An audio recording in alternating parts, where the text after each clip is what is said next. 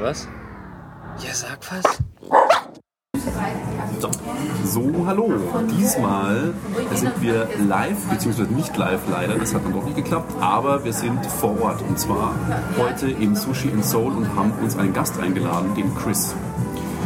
Ähm, der Pep hat das Ganze organisiert, Gott sei Dank. Äh, Chris, hallo erstmal. Herzliche Grüße. Vielen Dank, dass du uns empfangen hast. Ja, danke. Und ähm, nur jetzt mal ganz, ähm, erzähl mal einfach nur eine Kleinigkeit über dich. Was machst du und ähm, warum sind wir hier? Also das Sushi in Seoul, was machst du hier? Ich mache das Sushi und Soul. Also mir gehört das Sushi und Soul oder sagen wir mal lieber umgekehrt, ich gehöre dem Sushi und Soul. Du gehörst dem Sushi und Seoul? Ich gehöre dem Sushi und Soul.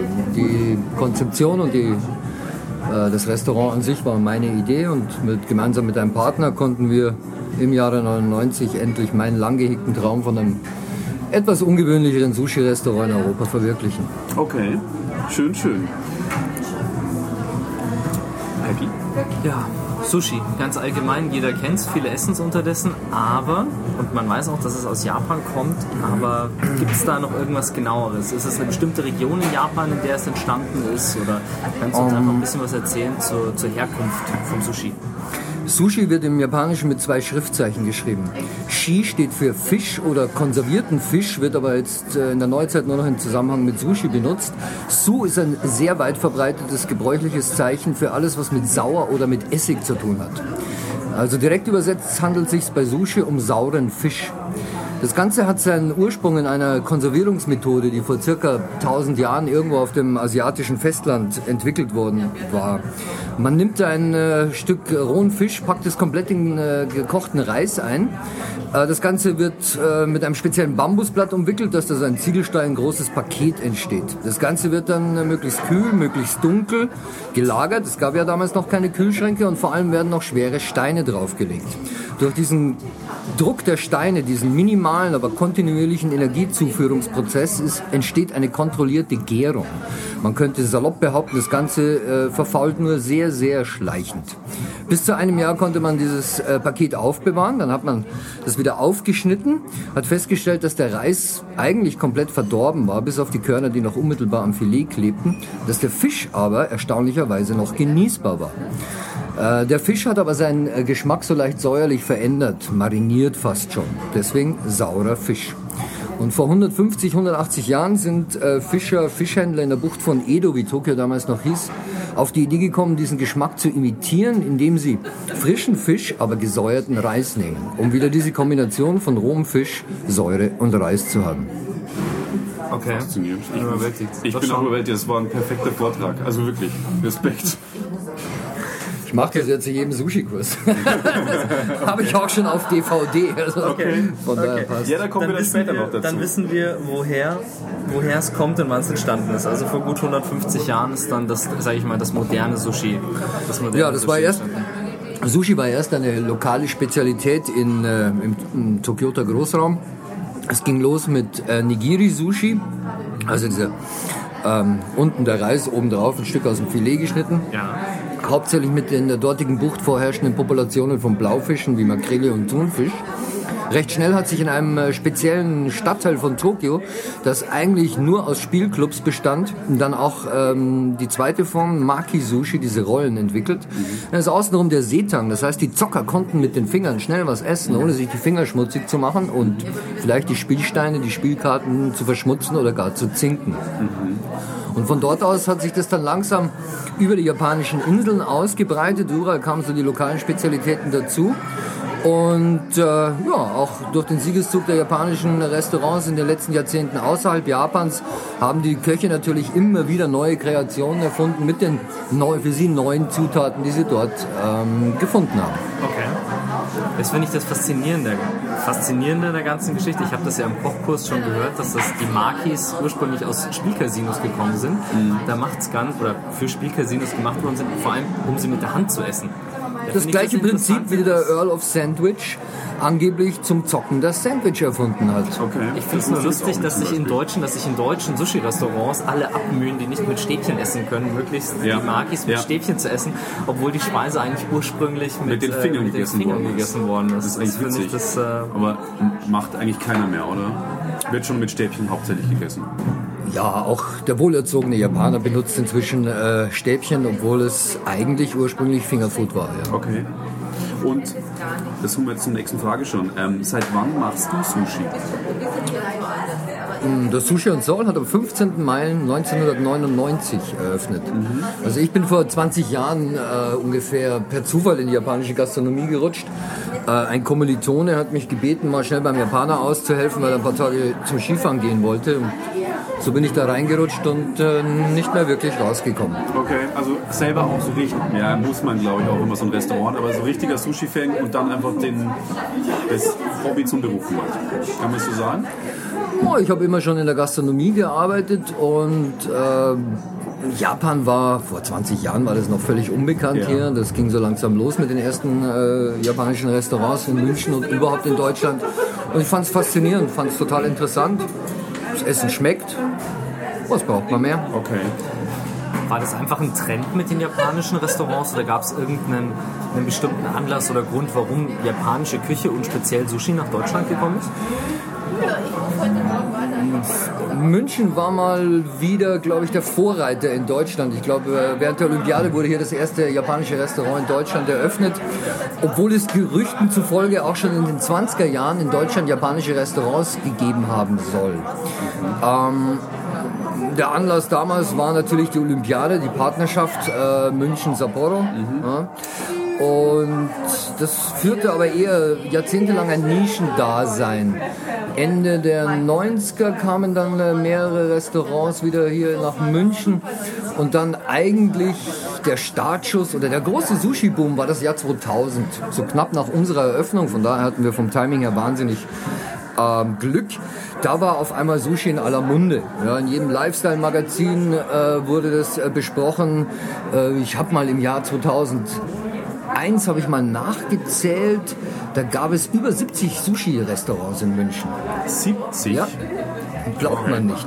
Und das ist dann des Wortes in aller Munde. Ja. Genau. Das ist dann inzwischen, äh, ja, hat sich so auf ein normales Maß, sag ich mal, äh, zusammengeschrumpft. Ich denke, vom Speisezettel des Großstädtes ist Sushi einfach nicht mehr wegzudenken.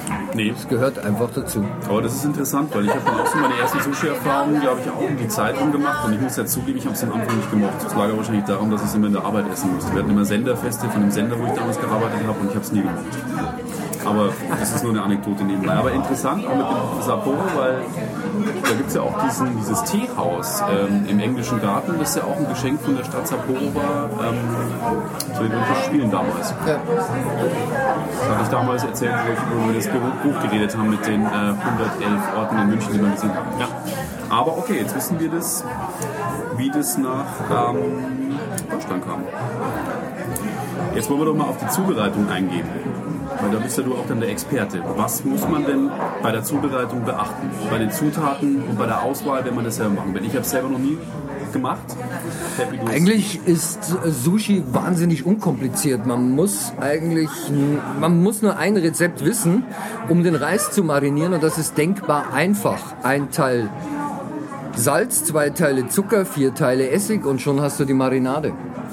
Ähm, Reis kochen ist für viele Leute oft noch schwieriger als das Sushi dann selber zu machen. da habe ich schon Sternekirche dran verzweifeln sehen. Okay. Ähm, man darf nur eine japanische Reissorte nehmen. Ja. Ähm, die muss so lange gewaschen werden im kalten Wasser, bis äh, das Wasser klar bleibt und dann mit 1 zu 1 mit Wasser aufgekocht. Äh, 20 Minuten kochen, 20 Minuten ziehen lassen und dann wird der Reis noch warm mariniert. Das ist das Allerwichtigste. Okay. Ja. Ich habe es auch schon geschafft, direkt nach dem Kochkurs mir einen Topf zu ruinieren. Weil ich äh, den Reis warm ge äh, gekocht habe und dann äh, zum, zum Ziehen lassen dummerweise auf der Herdplatte habe stehen lassen. Oh, den to äh, Topf hast du noch weggeschmissen? Ja, Okay. es war ein alter Topf, das war nicht so tragisch, aber ähm, ja, seitdem, seit neuestem habe ich mir jetzt einen Reiskocher zugelegt, also damit sollte mir das nicht mehr passieren. Und der Rest ist denkbar einfach. Äh, in einer Großstadt wie München ist es überhaupt kein Problem, frischen Fisch zu bekommen. Mhm. Ja. Alle, die mit Fisch zu tun haben in äh, München, kennen sich inzwischen mit der Sushi-Küche aus. Die kennen alle die japanischen Begriffe. Bei den großen Betrieben ist inzwischen überall ein Japaner auch mit dabei. Mhm. Also ihr könnt euch das schon so zuschneiden lassen, wie ihr es braucht. Und dann ist es nur noch Fingerfertigkeit. Und selbst wenn die Sushis nicht so toll ausschauen, wie wenn sie von einer professionellen äh, Sushi-Bar erstellt werden, schmecken tun sie in der Regel trotzdem. Und wie lange brauche ich, bis ich als absoluter Anfänger, meinst du, vernünftige Sushis hinbekomme oder kriege ich schon beim ersten ähm, Kochen, natürlich sehen die nicht so gut aus, wie du gerade gesagt hast, aber kriege ich da schon vernünftiges wir haben schon, wir haben schon die allerschlimmsten Bewegungslegastheniker während eines Sushi-Kurses dazu gebracht, dass sie Sushi machen können und am Abend schon mal ihre erste Sushi-Party schmeißen. Okay. Na, dann habe ich ja noch Hoffnungen für mich. Weil ich jetzt äh, leider, ich esse es gerne, aber nicht so der selber der gute Koch bin. Gute Tipps für frischen Fisch oder woran, was viele Leute die Angst haben, die du mir persönlich damals auch völlig genommen hast, ähm, die, nicht, dass der Fisch von der Qualität her nicht optimal ist, sondern dass der Fisch wirklich schlecht ist. Das war so ein Punkt, bei dem du mir da sehr viel Angst genommen hast. Das ist, ähm ja, bei rohem Fisch kannst du eigentlich immer sicher sein, dass der Fisch in Ordnung ist. Weil ein Fisch im Rohzustand, der schlecht geworden ist, den lässt du keine 10 Meter an dich ran, geschweige denn du beißt da rein. Mhm. Völlig unmöglich. Okay. Das gleiche verrottete Stück Fisch könnte man in die warme Küche nehmen, scharf anbraten, pikante Soße drüber und wir vergiften nicht damit und es schmeckt auch noch. Spötter behaupten, das ist eine der Motivationen der Japaner, warum sie so versessen sind auf rohen Fisch, weil sie da hundertprozentig sicher sein können, dass der Fisch in Ordnung ist. Das klingt eigentlich äh, plausibel. Ja. Das einzig Problematische mit rohen Lebensmitteln, und da ist es dann auch schon egal, ob man Fisch, Fleisch, Gemüse, Salat isst, ist die Keimbelastung. Da sind natürlich mehr Keime drauf, als würde man das abkochen oder grillen oder sonst irgendwas damit machen. Aber die wenigsten Leute sind da empfindlich und es ist deswegen auch immer ein wenig eingelegter Ingwer, Gari, mit dabei beim Sushi, weil der ganz leicht leichte antiseptische Wirkung hat. Ein bisschen Gari zum rohen Essen und du hast keine Probleme. Ist, ist das tatsächlich der Grund, dass der Ingwer dabei ist? Weil ich habe ähm, vor kurzem eine Kollegin erzählt, es ist deswegen dabei, wenn du verschiedene Sushi-Arten probierst, dass der Geschmack dann dadurch durch ja. den Ingwer neutralisiert wird und dann der Geschmack besser ist, genau. wenn du es wieder probierst. Man Oder neutralisiert. Ja, ist doch wunderbar, dass es gleich zwei Funktionen hat. Ja, es neutralisiert den Geschmack, schmeckt auch so. Also ich habe äh, viele Gäste, da habe ich manchmal das Gefühl, die essen den äh, Ingwer noch viel lieber als das Sushi und hilft halt auch für die Verdauung. Ja, also ich bin ja ein großer Ingwer-Fan. Ich trinke ja jeden, jeden Tag im Winter mindestens zwei Gläser frischen Ingwerwasser. Ja. Okay. Ähm, die Frage können wir streichen, die hast du schon zwischendrin beantwortet. Was ist jetzt das Besondere am Sushi und Soul? Also ich muss gleich mal sagen, ich greife jetzt mal vor, ich finde es unglaublich schön. Ich bin zum ersten Mal hier, ich stehe, ich bin immer vorbeigegangen, aber ich finde es vom Interieur her sehr schön. Ja, das ist auch vielleicht auch das äh, Besondere. Also ähm, wir machen gut bürgerlich japanische Küche, also das ist völlig normal. Mhm. Ja. Die eine oder andere Sache, die wir halt im Laufe der Zeit, die meine Köche halt hier erfunden haben, äh, Gibt es vielleicht bei den meisten bei den anderen Japanern nicht, aber sonst ist die Küche, wie gesagt, äh, relativ konventionell japanisch. Ähm, es ist ungewöhnlich groß für ein japanisches Restaurant. Ich spotte immer gerne, in äh, Tokio würden sie auf der Fläche ein Autohaus draus machen. ähm, die zentrale Idee ähm, ist, kommt aus Japan. Ähm, es gibt ein Restaurant, die nennt sich Isakaya. Das sind so vergleichbar mit uns die billigen Studentenrestaurants. Mhm. Ja. Diese äh, Isakaya-Restaurants, als langnasiger Tourist findest du die normalerweise nicht. Die sind im dritten Untergeschoss, im Hinterhof, irgendwo versteckt. Ähm, und diese Restaurants haben immer, wie wir hier im Sushi und Zoll auch, so einen riesigen großen Tisch in der Mitte. Und da sitzt die Jeans neben dem Nerzmantel, da ist völlig gemischtes Publikum, gemischte Speisekarte. Und selbst als langnasiger Barbar schaffst du es nicht, da 30 Sekunden zu sitzen, ohne dass der ganze Laden deinen Namen kennt, ohne dass alle wissen, wie man Prost jetzt dann auf Deutsch dort drüben sagen kann. Und äh, man wird da wahnsinnig schnell mit aufgenommen und integriert. Und diese Idee wollte ich einfach mit rübernehmen. Mhm. Ja. Und funktioniert auch. Ist ein sehr beliebter Platz zum Flirten für größere Gruppen. Da ist immer am meisten los. Dann haben wir natürlich die Sushi-Bar im Raum. Man kann original wie in den kleinen japanischen äh, Sushi-Bars auch direkt an der Sushi-Bar sitzen. Dann haben wir, wie wir jetzt hier, einen Tatami-Tisch, wo man ohne Schuhe sitzen kann. Im gleichen Bereich noch ein bisschen größer am Kamin und natürlich auch völlig konventionell europäische Tische mit Stühlen. Okay. Das ist ja mal cool. Also das mit dem langen Tisch finde ich ja echt faszinierend. Wie oft warst du schon? Entschuldigung, wie oft warst du schon in Japan? Ah, gar nicht so oft. Ähm, ja, so fünf, sechs Mal. Immer nur Okay. ganz kurz. Okay. Leider ein Hochpreisland zum Urlaub machen, ja, das kann ganz schnell kostspielig werden. Bleibt mir noch zu sagen, oder? Was vielleicht noch dazu kommt, dass wir neben der Sushi-Bar halt auch noch äh, eine, eine Cocktailbar haben, also die, die Kombination von Essen und äh, Getränken hier im Vordergrund steht. Ähm, sehr viele äh, Cocktails, die wir halt äh, mit asiatischen Spirituosen, mit japanischen Ideen von Cocktails hier kreieren, die es wirklich nur bei uns gibt. Und für viele überraschend, äh, die Japaner sind absolute Whisky-Liebhaber und äh, gehören im Moment zu den Top-Produzenten von hochwertigen Blends und Malt-Whiskys auf der Welt. Okay. In den letzten zehn Jahren haben äh, japanische Destillerien deutlich mehr Preise, Auszeichnungen eingeheimst als die schottischen und die irischen Originale. Und ich bin stolz darauf, dass man im Sushi und Seoul die größte Auswahl an japanischen Whiskys westlich des Fujiyamas finden kann.